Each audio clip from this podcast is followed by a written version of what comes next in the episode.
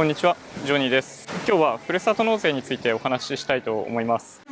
ふるさと納税は個人が自分の住んでいるところ以外にも言ってみると住民税を納めることができるみたいな制度です。制度上は寄付金という扱いになっているので寄付をした人には寄付金控除という形でメリットがあります。もともとふるさと納税は、まあ、そういった意味で自分が育った地域とか今仕事をしている住んでいるところではないところに寄付をするっていうのが目的だったんですけどどちらかというとその返礼品っていうところに注目がされて、まあ、やや違った形であの運用がされているっていうのが実態かななと思います、まあ、その実態運用からもともとの趣旨に反しているとかそういった意見も実は結構多くってふるさと納税やりたくないっていう方もいらっしゃると思うんですけど個人っていう意味でいくと返礼品をもらえるっていう意味でメリットがある制度なので住民税を納めているような人であれば積極的に利用した方がいい制度だと思います。簡単にふるさと納税のメリットについてお話しすると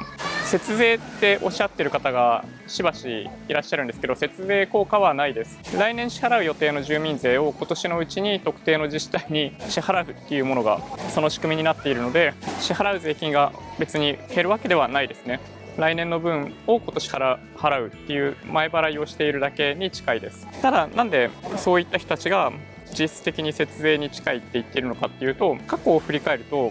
換金性の高い商品が返礼品として取り扱われているケースっていうのも結構あってそれで例えば Amazon のギフト券とかがそれに当たりますけど実質的に例えば住民税を前払いするだけでそのうちの3割とか4割が換金性の高い Amazon のギフト券とかで、えっと、もらうことができるみたいなのがあったので実質的に節税に近い効果があるというふうに言われてました。今年の5月までは、まあ、一部の自治体泉佐野市とかが有名ですけどが中心となって、まあ、本当にわずかの自治体ですけどそういった商品を取り扱っていたんですが総務省からまあダメ出しを食らって今のふるさと納税の制度の中には泉佐野市は参加することができてない状態になってます。逆に言うと今返礼品として取り扱われているのは換金性がそこまで高くないと言われているもの。その地域の産業に根付いている何かとかじゃないとダメっていうことになってますね。返礼品の、まあ、価値についても寄付している額の、まあ、3割に満たないとかあのそういった感じの敷地が設け設けられていたような気がします。最近だと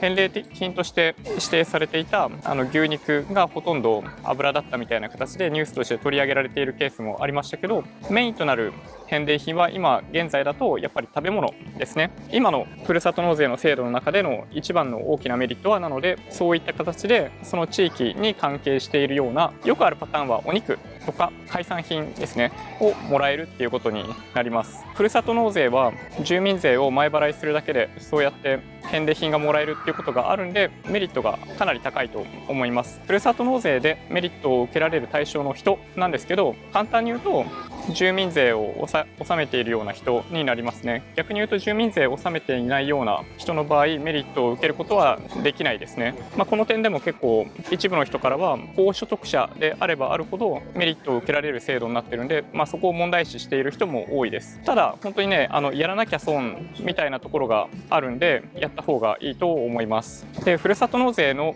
実際にその住民税の前払いっていうものの手続きなんですけど、まあ、ふるさと納税でググっていただけると寄付をするサイトっていうのはいくらでも出てきていて普段僕らが Amazon とか楽天で買い物をしているプロセスと全く変わらない感じで返礼品をま購入するかのごとく寄付をすることができます。でそのサイトに行くと大体自分自身がいくらぐらいまでメリットを受けることができるのかいくらまで寄付することが良さそうなのかっていうのをシミュレーションする大体ツールっていうのが備わっているので、まあ、それを使っていくらっていうのを計算してみるといいと思います。大体目安ですけど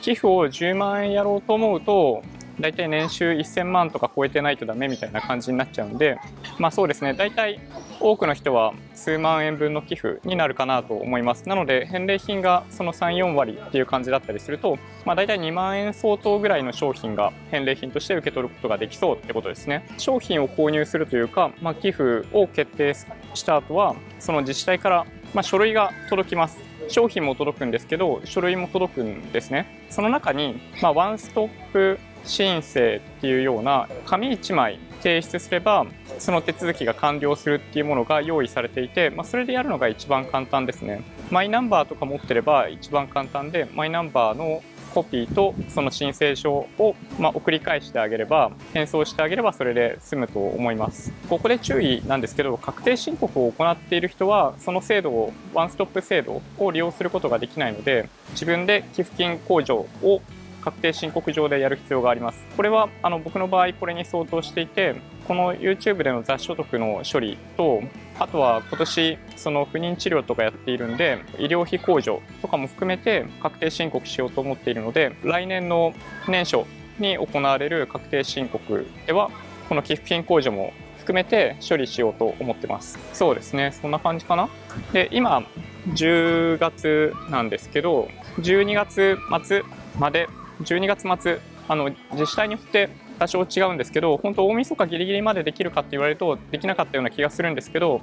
えっと、まだおよそ2ヶ月半ぐらい時間があったりするんで自分が欲しいもの食べたいものっていうのをふるさと納税を紹介しているサイトに行って確認して商品を購入するっていうのをお勧めします。まあいろいろかなり賛否両論あったふるさと納税ですけど今でも制度が残っているのでぜひ利用してもらえるといいんじゃないかなと思います。Twitter、Instagram のアカウントもあるので、もしよろしければフォローお願いします。音声だけで大丈夫っていう方は、ポッドキャストもあるので、そちらをサブスクライブお願いします。もし今日の動画が良かったっていう方は、高評価ボタンをお願いします。合わせてチャンネル登録していただけると嬉しいです。それでは、ご視聴ありがとうございました。